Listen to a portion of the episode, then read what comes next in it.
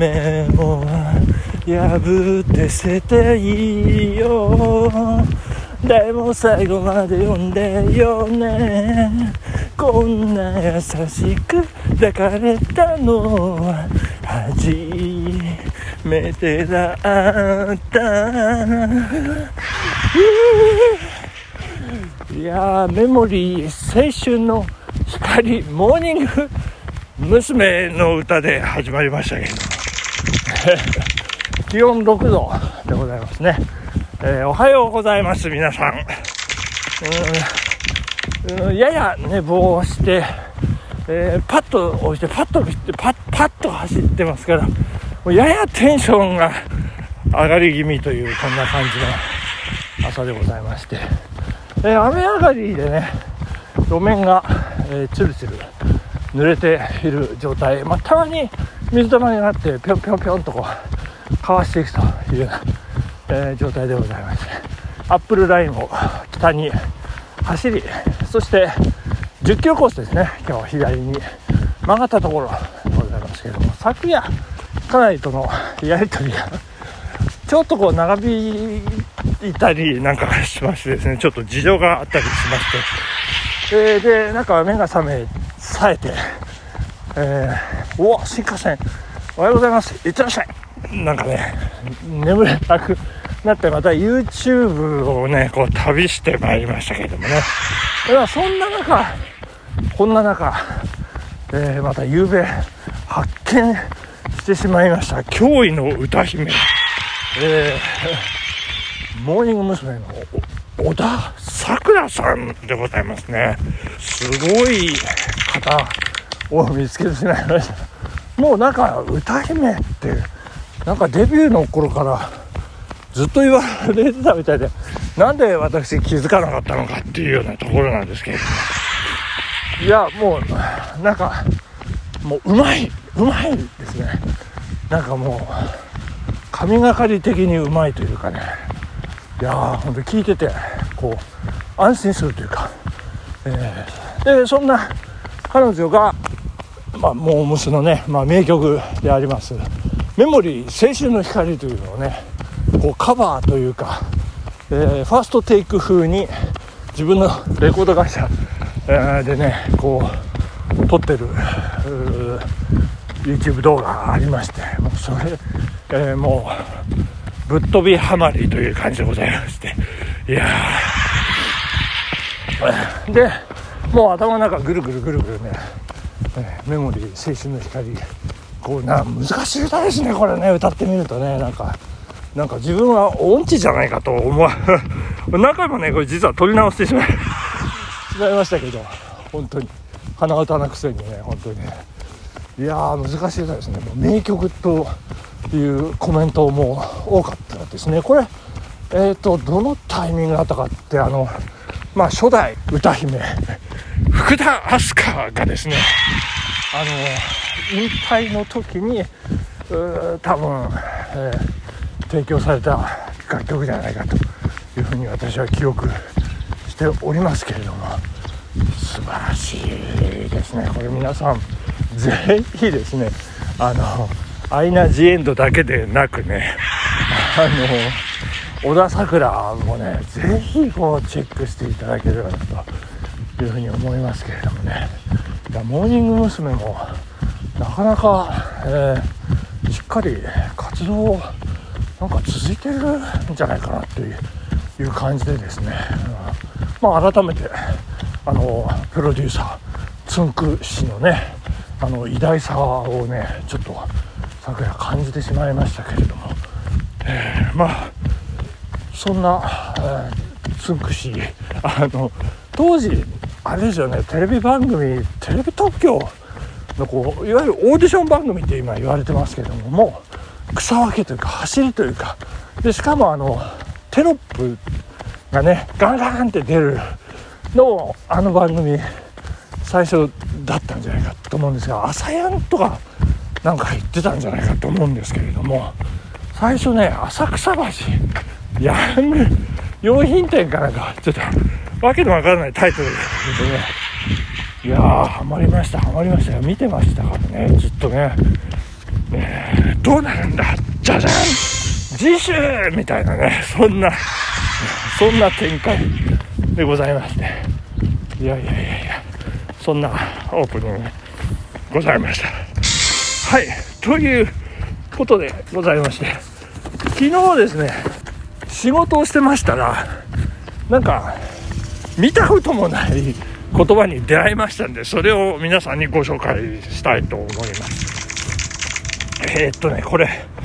月刊交通というね本でございまして、えー、徳島の県警本部からの原稿ですね、えー、まあ我が県内は阿波踊りなんてねこうありまして有名でございますけれども。そうあのー、もうこぞって皆がぞめく季節がやってきますって言うんですけど。ぞめくってね書いてあるんですよ。なんかうごめくとかねなんかあのそんな違う言葉でひらがなが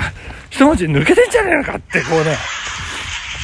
一瞬こう色めきだったんですけれども。これあの広陵担当者のところに行ってこれこれどうどうなんですかって聞いて私まあ私最終チェックなんで、ね、これで聞いてみてああ私もそれ実は気になってたんですみたいな。で調べて2人で調べましたところ。しっかりあの国語辞典に載っておりましてですね。えー、ぞめく、えー、浮かれて騒ぐ。また遊び回るというようなことでございまして。いやーびっくりしました。ぞめくこれ皆さんご存知だったでしょうかね？これよくわかんないですけど阿波踊りに特化した 阿波踊りのためだけの言葉なのかよくわかんないんですけど、えー、まあその国語辞典ね、まあ、あのくしくも昨日辞書で遊んでみてはいかがでしょうかなんか私申し上げましたけれども、まあ、私もう仕事で早速そんな国語辞典さまざまな場面に出くわすというねことがありまして、まあ、せっかくなのでご近所つらつら見ておりましたらね。まあいろいろ言葉ありましたよ。そぼそぼ濡れる。しょぼしょぼと濡れる。そぼ降る、えー、雨がしとしと降る。そぼろ。細かくほぐした魚肉や鶏肉を炒めて調理したものっていうね、まあ、いろいろ出てきますね、えー、そしてそぼろはですねこれ1番の意味と2番の意味ありまして今その鶏肉とかこう調理したものこれ1番なんですね。溶き卵を細かくいったものもうんそぼろというというね。これが1番。で2番これびっくりしました。乱れ絡まる様。えー、やつれてみすぼらしい様っていう、まあ、そんな意味もあるでで例としてそぼろ紙というねそんな使い方もありますということで。いや面白いですね。これ全然そぼろ紙なんて今度使ってみようかなって、え、思ったりしますけど。いやであの近くにねあのソマソマというね言葉ありましていや懐かしいなってね思ってこのソマって、えー、木偏に山と書くんですね。でソマ、えー、これは、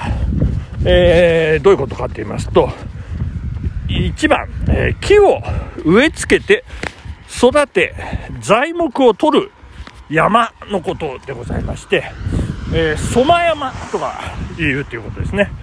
えー、ソマ入りとかなんか言うということで、えー、2番ソマギの略、えー、山から切り出した木。またそこに生えている木という。そして、えー、このソマで思い出す懐かしいなというのが杣books というね本屋さんなんでございますけれども、えー、この店主が細井岳さんという方でございまして、え